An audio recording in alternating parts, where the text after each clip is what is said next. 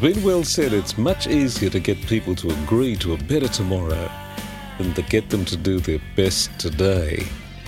How many of us have made resolutions, promises to ourselves and others, but never quite got around to turning them into life habits so they became a consistent part of our character?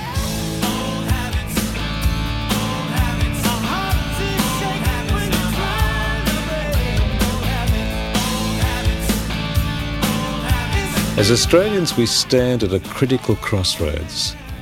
We can no longer live in the hope of a distant tomorrow. It's our capacity to do right today that will determine our tomorrows and our children's tomorrows. Because it is as the old book says we reap as we sow. And it's catching up with us. It's got to be worth thinking about. This is Mel Garvin.